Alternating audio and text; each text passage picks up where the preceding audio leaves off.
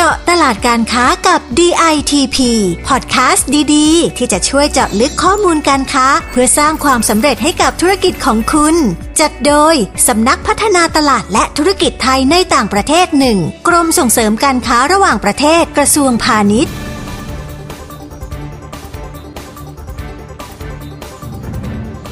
สวัสดีค่ะ ขอต้อนรับทุกท่านเข้าสู่เจาะตลาดการค้ากับ DITP พอดแคสต์ดีๆ ที่จะพาคุณไปเจาะลึกข้อมูลตลาดการค้า เพื่อสร้างความสำเร็จให้ธุรกิจของคุณค่ะ ดิฉัน อาทิตยาอุยเสถียรนักวิชาการเผยแพร่ชำนาญการ กลุ่มงานภูมิภาคเอเชียใต้ค่ะ ได้ยินชื่อของดิฉันแล้ว คุณผู้ฟังน่าจะพอทราบใช่ไหมคะว่า วันนี้ดิฉันจะพาไปเจาะลึกข้อมูลประเทศอะไร ถูกต้องค่ะ วันนี้ดิฉันจะพาคุณผู้ฟังไปรู้จักกับตลาดอินเดียใต้ คิดว่าหลาย ๆ ท่านคงรู้จักตลาดอินเดียไปบ้างแล้ว จาก EP ที่ผ่าน ๆ มา แต่วันนี้เราจะพาลงลึกกันไปอีกนิด และผู้ที่จะมาให้ข้อมูลต่าง ๆ ให้เราได้รู้จักกับตลาดอินเดียใต้แบบเจาะลึกในวันนี้ก็คือพออหทัยชนกศรีวรา ผู้อำนวยการสำนักงานส่งเสริมการค้าในต่างประเทศ ณ เมืองเจนไน สาธารณรัฐอินเดียค่ะ สวัสดีค่ะ พออหทัยชนก ค่ะ สวัสดีค่ะ คุณผู้ฟังนะคะ แล้วก็สวัสดีคุณอาทิตยาค่ะ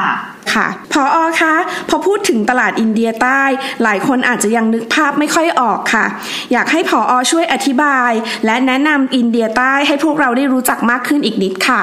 ค่ะอินเดียใต้นะคะก็เป็นรัฐทางภาคใต้ของอินเดียนะคะ ลักษณะภูมิประเทศ ลักษณะอากาศเนี่ยก็คล้ายๆ ภาคใต้บ้านเราเลยนะคะ มีพื้นที่ทางด้านซ้ายเนี่ยติด ทั้งทะเลอาหรับนะคะ ทางขวาติดอ่าวเบงกอลแล้วก็ทางด้านใต้ติดมหาสมุทรอินเดียค่ะ และการที่มีพื้นที่ติดกับมหาสมุทรอ่าวแล้วก็ทะเลเนี่ยค่ะทำให้อินเดียใต้เนี่ยเป็นเขตการค้าสำคัญนะคะ ในการขนส่งแล้วก็การทำธุรกิจด้วยนะคะ มีตัวเลข GDP ของรัฐทางใต้เนี่ยสูงถึง 3.05 ล้านล้านเหรียญสหรัฐค่ะ โดยในอินเดียใต้ก็จะมีรัฐสมาชิกทั้งหมดนะคะ 5 รัฐนะคะ มีรัฐทมินาดู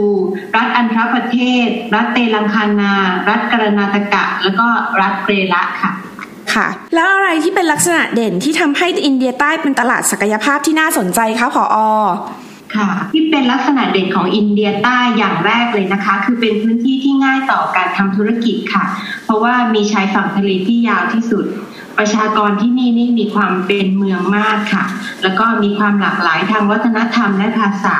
ประชากรมีระดับการศึกษาที่สูงกว่าคนในภูมิภาคอื่น ๆ ของอินเดียนะคะ แล้วก็มีกำลังในการจับจ่ายใช้สอยค่ะ มีอัตราประชากรยากจนเนี่ยต่ำที่สุดในประเทศอินเดียเลยนะคะ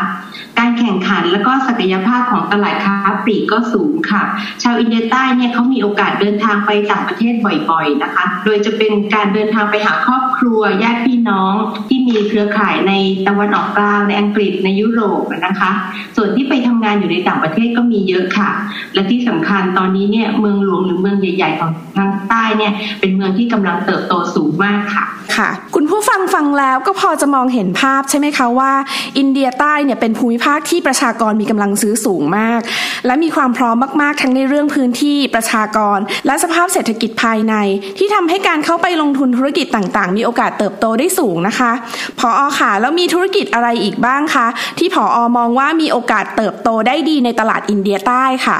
ค่ะสำหรับโอกาสในธุรกิจในอินเดียใต้ที่น่าจะไปได้ดีนะคะ ก็จะมีด้านอุตสาหกรรมสื่อมีเดียกันนะคะ แล้วก็ธุรกิจบันเทิงค่ะentertainment ต่างๆ นี่ก็เติบโตขึ้นถึง 15%นะคะ โดยเฉพาะสื่อแอนิเมชัน visual effect นะคะ แล้วเกมและการ์ตูนนี่ก็โตเร็วมากเลยค่ะ คาดว่าจะโตได้ถึง 30%นะคะ ส่วนผลิตภัณฑ์เครื่องใช้ไฟฟ้าต่างๆ ก็เป็นธุรกิจที่โตขึ้นมากเลยนะคะ ในอินเดียใต้ค่ะ โดยจากข้อมูลว่าปี 2564 ที่ผ่านมาเนี่ยธุรกิจนี้มีมูลค่าสูงถึง 9.84 พันล้านเหรียญสหรัฐเลยนะคะ เพราะว่าอย่างที่บอกประชากรทางใต้เนี่ยมีกำลังซื้อสูงนะคะ อีกกลุ่มธุรกิจที่มีโอกาสเติบโตก็คือสินค้า FMCG นะคะ ซึ่งเป็นสินค้าที่จำหน่ายเร็วใช้แล้วหมดไปนะคะ ส่วนใหญ่ก็เป็นสินค้าอุปโภคบริโภคนะคะ ที่ใช้ในชีวิตประจำวันนะคะ อย่างสบู่ยาสีฟัน น้ำมันปรุงอาหารนะคะ ซึ่งอินเดียใต้นี่เป็นตลาดที่โตไม่หยุดเลยค่ะ แม้แต่ช่วงล็อกดาวน์ที่ผ่านมานี่ตัวเลขก็ยังเติบโตขึ้นอยู่ตลอดเลยค่ะพออขาแล้วที่พออบอกไว้ในตอนต้นว่า อินเดียใต้มีรัฐสมาชิกอยู่ 5 รัฐ อยากให้พออช่วยแนะนำรัฐที่มีศักยภาพน่าสนใจ น่าเข้าไปลงทุนเพื่อให้ผู้ประกอบการไทยที่สนใจ ได้มีข้อมูลเพิ่มมากขึ้นค่ะ ได้เลยค่ะสำหรับวันนี้นะคะที่อยากจะแนะนำให้เข้ามาลงทุนนะคะ จะพูดถึงรัฐเด่นๆสามรัฐนะคะ อันนี้นอกจากการลงทุนแล้วก็คือเรื่องการค้าด้วยนะคะ อยากจะเริ่มที่รัฐทมินาดูเป็นรัฐแรกนะคะ รัฐทมินาดูเนี่ยมีเมืองหลวงชื่อว่าเมืองเจนไนนะคะ ซึ่งเป็นที่ตั้งของสพตเจนไนด้วยนะคะ ที่นี่เนี่ยเป็นรัฐเป้าหมายของบริษัทข้ามชาตินะคะ แล้วก็บริษัทท้องถิ่นด้วย แล้วก็นักลงทุนต่างๆ เลยละค่ะ เพราะว่าเป็นรัฐที่มี GDP สูงเป็นอันดับสองของประเทศนะคะ อยู่ที่ราวๆ290.7 พันล้านเหรียญสหรัฐค่ะ แล้วก็ที่อยากแนะนำรัฐทมินาดูเนี่ยเหมาะกับการค้าการลงทุนเนี่ยก็เพราะว่าเป็นรัฐที่มีเศรษฐกิจเติบโตเร็วที่สุดในอินเดียนะคะ เป็นศูนย์รวมของอุตสาหกรรมชั้นนำมากมายเลยค่ะ เป็นรัฐที่มีโรงงานอุตสาหกรรมตั้งอยู่มากที่สุดในอินเดียเลยนะคะเป้าหมายของกลุ่มอุตสาหกรรมไอทีก็อยู่ที่รัฐนี้เช่นกัน มีอัตราส่งออกสินค้าไอทีสูงนะคะ ในด้านการเมืองของรัฐก็มีความมั่นคงค่ะ รัฐบาลให้การสนับสนุนการลงทุนทั้งจากในประเทศแล้วก็ต่างประเทศนะคะ ในเรื่องของแรงงานเนี่ยถ้ามาลงทุนที่นี่ก็ไม่ต้องห่วงเลยค่ะ เพราะว่าแรงงานเขามีฝีมือแล้วก็มีความรู้นะคะ สามารถสื่อสารภาษาอังกฤษได้ดีด้วยค่ะทำให้การทำงานกับต่างชาติเนี่ยไม่มีปัญหาเลยนะคะ รัฐมินาดูยังเป็นรัฐที่มีการเติบโตของตลาดค้าปลีกเร็วที่สุดในอินเดียด้วยนะคะ ในด้านการขนส่งสินค้าเนี่ยก็มีระบบการขนส่งที่ทันสมัยมาก แล้วก็มีทั้งท่าเรือหรือสนามบินที่มีความพร้อมสำหรับการทำธุรกิจค่ะ ค่ะ รัฐมินนาดูนี่เป็นรัฐที่มีความพร้อมในหลาย ๆ ด้านเลยนะคะ ตามที่ผอเล่าให้ฟังอะค่ะ แล้วรัฐต่อไปที่จะแนะนำสำหรับการลงทุนคือรัฐอะไรคะผออ่าก็จะเป็นรัฐอันทรประเทศนะคะ ก็เป็นอีกรัฐหนึ่งในอินเดียที่น่าสนใจอะนะคะ เพราะว่าเมืองอมารวตีเนี่ยเป็นเมืองหลวงของรัฐเนี่ยนะคะถูกวางให้เป็น smart city ค่ะ หรือว่าเป็นเมืองอัจฉริยะของอินเดียนะคะ โดย smart city นี่ก็คือจะมุ่งมั่นยกระดับคุณภาพชีวิตประชาชนให้ดีขึ้นนะคะ สอดคล้องกับยุคดิจิทัลค่ะมีการนำเทคโนโลยีใหม่ ๆ เข้ามาใช้ในการดำเนินกิจการต่างๆ ค่ะสำหรับข้อได้เปรียบของรัฐอันธประเทศที่ทำให้เหมาะสำหรับจะมาลงทุนทำธุรกิจแล้วก็ทำการค้านะคะ ก็คือเป็นรัฐที่มีการเติบโตทางเศรษฐกิจสูงค่ะ แล้วก็ที่ตั้งของรัฐเนี่ยเป็นจุดยุทธศาสตร์การค้าที่ดีด้วยนะคะ เพราะว่าเป็นประตูไปสู่ภาคใต้ แล้วก็ภาคตะวันออกในด้านเศรษฐกิจค่ะ เป็นรัฐที่มีทรัพยากรธรรมชาติอุดมสมบูรณ์มาก แล้วก็โครงสร้างด้านสาธารณูปโภคของรัฐเนี่ยมีความทันสมัยนะคะ แล้วก็ที่สำคัญเนี่ยมีกำลังผลิตไฟฟ้าที่เพียงพอแล้วมีความเสถียรนะคะ แล้วก็สามารถรองรับอุตสาหกรรมต่างๆ ได้นะคะ แล้วที่รัฐนี้นี่มีโรงงานถ่านหินตั้งอยู่ที่นี่หลายแห่งเลยนะคะ ระบบขนส่งก็เชื่อมต่อกันทั้งทางเรือทางบกทางเครื่องบินนะคะ ตอนนี้ก็อยู่ระหว่างสร้างสนามบินใหม่อีกเจ็ดแห่งเลยนะคะ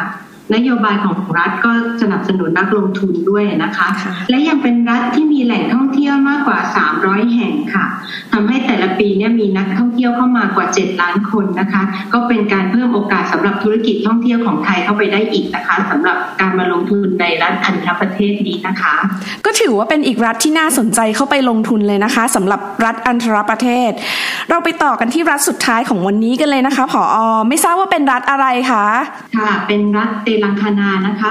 รัฐเตลังคานานี่เป็นอีกรัฐหนึ่งนะคะ ที่อยากแนะนำสำหรับการค้าการลงทุนเลยค่ะ รัฐนี้เนี่ยเมืองหลวงคือเมืองไฮเดรบัตนะคะ ซึ่งทางรัฐเองเนี่ยมีนโยบายจะให้เป็น pharma city นะคะ คือส่งเสริมอุตสาหกรรมการผลิตยาที่นี่นะคะ วัคซีนต่างๆ ที่ใช้ในอินเดียแล้วก็ทั่วโลกเนี่ยผลิตที่เมืองนี้นะคะสำหรับความน่าสนใจที่จะมาลงทุนในรัฐนี้เนี่ยก็เพราะว่ามีการคาดการณ์การเติบโตของเศรษฐกิจที่เมืองไฮเดรบัดเนี่ยภายในปี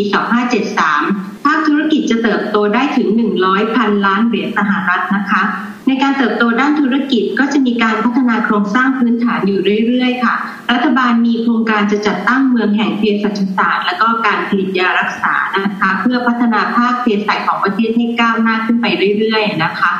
แล้วก็รัฐนี้เนี่ยยังมีการสนับสนุนด้านการศึกษาให้ประชากรของเขาที่ยากจนนะคะ สถาบันการศึกษาที่มีชื่อเสียงมากมายก็ตั้งอยู่ที่นี่นะคะทำให้ประชากรของรัฐนี้เนี่ยนอกจากมีคุณภาพแล้วก็คือมีเงินด้วยนะคะ แล้วก็เป็นแหล่งรวมแรงงานที่มีคุณภาพด้วยค่ะ และที่สำคัญรัฐเตลังคนาเนี่ยเป็นรัฐที่มีบริษัทข้ามชาติหลาย ๆ อุตสาหกรรมเข้ามาตั้งอยู่ที่นี่นะคะทำให้มีแหล่งเงินทุนที่พร้อมสำหรับการลงทุนอยู่ที่นี่ ค่ะ ทราบมาว่าเมื่อไม่นานมานี้เนี่ย รัฐเตลังคนากับประเทศไทยได้มีการลงนาม MOU ร่วมกันด้วยใช่ไหมคะ ใช่ค่ะ เมื่อวันที่ 11 เมษายนที่ผ่านมานะคะสคตเจนในได้มีพิธีลงนาม MOU นะคะ ระหว่างกระทรวงพาณิชย์ของประเทศไทย กับกระทรวงอุตสาหกรรมและพาณิชย์ของรัฐเตลังคนาค่ะเพื่อส่งเสริมแล้วก็ร่วมมือเรื่องการค้าการลงทุนระหว่างกันนะคะ ในหลายธุรกิจที่ไทยเองเนี่ยมีศักยภาพแล้วก็อินเดียต้องการค่ะ และทางสคตเจนไนเนี่ยก็จะร่วมกับรัฐเตลังคณาจัดสัมมนาให้กับผู้ประกอบการไทยนะคะ ที่สนใจจะมาค้าขายหรือมาลงทุนกับรัฐเตลังคณาด้วยค่ะ โดยที่รัฐเตลังคณาเนี่ยเขาจะให้สิทธิประโยชน์ต่าง ๆ ที่ที่จะให้กับไทยเป็นพิเศษที่สืบเนื่องมาจากการลงนาม MOU ครั้งนี้ด้วยค่ะ นี้ก็ยังมีการสนับสนุนธุรกิจสตาร์ทอัพด้วยนะคะเพราะรัฐเตลังคณาเขามีชื่อเสียงมากในด้านธุรกิจสตาร์ทอัพนะคะ ทางสคตเจนไนก็เตรียมที่จะจัดสัมมนา แล้วก็เตรียมความพร้อมเพิ่มศักยภาพ แล้วก็หาช่องทางในตลาดอินเดียให้กับธุรกิจสตาร์ทอัพของไทยนะคะ โดยเราร่วมกับศูนย์บ่มเพาะธุรกิจด้านสตาร์ทอัพของเตลังคณาหรือที่เรียกว่าศูนย์ T-Hub นะคะ ซึ่งเขามีโปรแกรมที่จะช่วยเหลือธุรกิจสตาร์ทอัพต่างชาติที่สนใจจะเข้าสู่ตลาดอินเดียด้วยค่ะ ผู้ประกอบการไทยเนี่ยที่สนใจนะคะ ก็สามารถติดต่อสคตเจนไนเข้ามาได้นะคะค่ะ เรียกว่าได้ประโยชน์ที่น่าพอใจกันทั้งสองฝ่ายเลยนะคะสำหรับการร่วมลงนาม MOU ในครั้งนี้ แล้วยังมีกิจกรรมอื่น ๆ ที่สคตเจนไนเตรียมไว้สนับสนุนผู้ประกอบการไทย ในการเข้าไปลงทุนในตลาดอินเดียใต้อีกไหมคะ ค่ะสำหรับกิจกรรมนะคะที่ส่งเสริมผู้ประกอบการไทยในแต่ละปีเนี่ยกรมก็จัดงานแสดงสินค้าระดับประเทศอยู่แล้วนะคะไม่ว่าจะเป็นงานไทเฟกนะคะ หรืองาน Bangkok Gems นะคะรวมถึงงานแสดงสินค้าอื่นๆสคตก็ได้เชิญนักธุรกิจอินเดียเนี่ยไปร่วมงาน แล้วก็ไปร่วมเจรจาการค้าด้วยอย่างเสมอเสมออยู่แล้วนะคะ อย่างในช่วงที่มีการแพร่ระบาดของโควิด -19 นะคะที่ไม่สามารถเดินทางไปได้นะคะ ทั้งสคตทั้ง แห่งในอินเดียเนี่ยเราก็ร่วมกันจัดเจรจาการค้าออนไลน์นะคะ แล้วก็จัดกิจกรรมโปรโมทสินค้าไทยร่วมกับซูเปอร์มาร์เก็ตในอินเดียมาอย่างต่อเนื่องนะคะ และในเดือนกันยายนนี้นะคะสคตเจนไนเนี่ยจะมีการจัดงาน Thai Trade Expo ที่เมืองไฮเดรบาดด้วยนะคะ ซึ่งเราจะจัดเป็นประจำทุกปีนะคะสำหรับปีนี้เนี่ยก็ปิดรับสมัครไปแล้ว แต่ว่าเราจัดทุกปีอยู่แล้วปีหน้าก็อยากเรียนเชิญมาสมัคร เพราะว่าในงานเนี่ยเราจะมีโชว์เคสสินค้าไทย แล้วก็มีออนไลน์พิเศษแมทชิ่งแล้วก็มีการแข่งขันชกมวยไทย มีสาธิตทำอาหารไทยด้วย ก็อยากให้สมัครกันเข้ามานะคะ อย่างต่อเนื่องเพราะว่าเป็นโอกาสที่ผู้ประกอบการไทยจะได้เจรจาการค้ากับนักธุรกิจอินเดียที่มีศักยภาพนะคะ นอกจากนี้เนี่ยสคตก็ยังจะมีจัดคณะผู้ทางการค้าไปเจรจาการค้าที่ไทยด้วยนะคะ โดยจะมีนักธุรกิจอินเดียเนี่ยไปมากกว่า 30รายนะคะ แล้วก็จะมีแอมบาซอนอินเดียเนี่ยเดินทางไปด้วยค่ะ ค่ะ วันนี้เราก็ได้ทราบถึงข้อมูลตลาดศักยภาพอย่างอินเดียใต้ ว่ามีรัฐที่เหมาะสมกับการเข้าไปลงทุนถึง 3 รัฐด้วยกันนะคะ หวังว่าจะเป็นประโยชน์สำหรับผู้ประกอบการที่สนใจสำหรับวันนี้ต้องขอขอบพระคุณพออฮาไทยชนกศรีวรา ผู้อำนวยการสำนักงานส่งเสริมการค้าในต่างประเทศณเมืองเจนไนสาธารณรัฐอินเดียมาก ๆนะคะ ที่มาร่วมพูดคุยและให้คำแนะนำดีๆ กับคุณผู้ฟังพอดแคสต์ของเราค่ะ ยินดีค่ะค่ะสำหรับท่านที่ต้องการข้อมูลการค้าอื่นๆ เพิ่มเติม สามารถเข้าไปดูได้ที่ www.ditp.go.th หรือที่ www.ditp-overseas มี s ด้วยนะคะ .com หรือโทรมาที่สายด่วน 1169 ก็ได้ค่ะ ฟังรายการจบแล้วฝากกด subscribe กดไลค์กดแชร์ให้ด้วยนะคะสำหรับวันนี้เราสองคนต้องลาก่อน สวัสดีค่ะ สวัสดีค่ะ เจาะตลาดการค้ากับ DITP ติดตามข้อมูล ข่าวสาร และกิจกรรมดีๆ เพิ่มเติมได้ที่ www.ditp.go.th หรือสายด่วน 1169